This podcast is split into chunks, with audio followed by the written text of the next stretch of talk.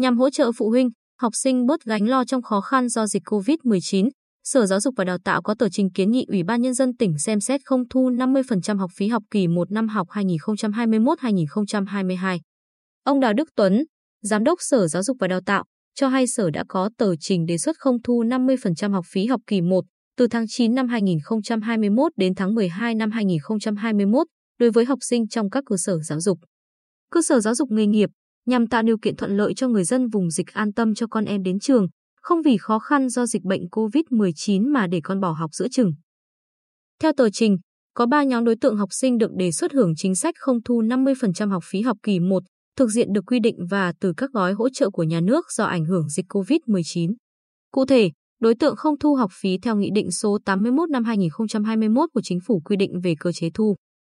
Quản lý học phí đối với cơ sở giáo dục thuộc hệ thống giáo dục quốc dân và chính sách miễn, giảm học phí, hỗ trợ chi phí học tập, giá dịch vụ trong lĩnh vực giáo dục và đào tạo. Đối tượng không thu học phí theo nghị quyết số 68 ngày 1 tháng 7 năm 2021 của Chính phủ về một số chính sách hỗ trợ người lao động và người sử dụng lao động gặp khó khăn do đại dịch COVID-19.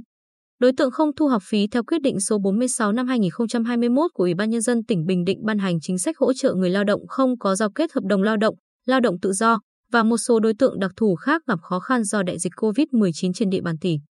Đề xuất này cũng được sự thống nhất của Sở Lao động Thương binh và Xã hội và Sở Tài chính.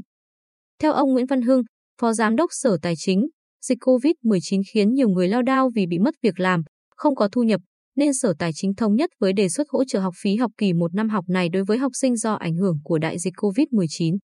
Anh Lê Thanh Công, ở thị trấn Diêu Trì, huyện Tuy Phước, có hai con học lớp 9 và lớp 11, cho hay gia đình anh vừa được nhận hỗ trợ của tỉnh theo diện lao động tự do bị ảnh hưởng dịch bệnh COVID-19. Sau thông tin tỉnh giữ nguyên mức học phí như năm học trước trong quyết định hồi tháng 8 năm 2021, giờ nghe nói có thể được giảm học phí nữa, khiến gia đình anh rất mong chờ để nhẹ bớt gánh lo đầu năm học mới. Anh Công chia sẻ, dịch bệnh khiến lao động tự do không làm gì được. Do đó, nhà nước có chính sách hỗ trợ, bớt được khoản nào cũng tốt, nhất là với những gia đình có nhiều con đang ở độ tuổi đi học. Còn chị Hoàng Thị Thanh Như, ở xã Cát Trinh, huyện Phù Cát, có con học mầm non, bày tỏ, vợ chồng tôi làm nghề kinh doanh tự do, thời điểm chưa có dịch. Tổng thu nhập của hai vợ chồng khoảng 5 triệu đồng một tháng, nhưng năm nay ảnh hưởng của dịch COVID-19 nên công việc bấp bênh. Hiện tôi đang nghỉ thai sản con thứ hai, chồng mới đi làm trở lại được tháng nay nên hoàn cảnh gia đình khá khó khăn.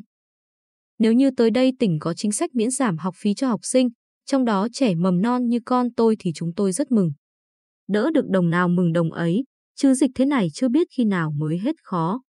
Theo ông Nguyễn Tấn Hương, trưởng phòng giáo dục và đào tạo huyện Phù Cát, địa phương có 9.622 học sinh trong diện không thu 50% học phí học kỳ một theo đề xuất.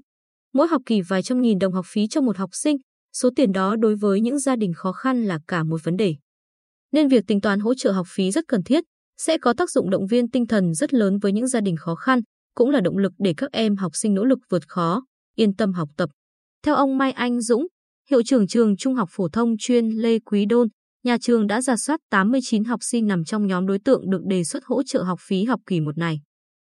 Ông Dũng nói, Bình Định cũng gánh chịu nhiều tổn thất trong đợt bùng phát dịch này, nhưng đã đưa ra nhiều gói hỗ trợ người dân có hoàn cảnh khó khăn, nay thêm một gói để chăm lo cho việc học của con em là việc làm thiết thực. Ngoài đề xuất không thu 50% học phí, ông Đào Đức Tuấn cho biết thêm, Sở Giáo dục và Đào tạo đã chỉ đạo các phòng giáo dục và đào tạo, trường trung học phổ thông và đơn vị trực thuộc không thu các khoản thu ngoài quy định.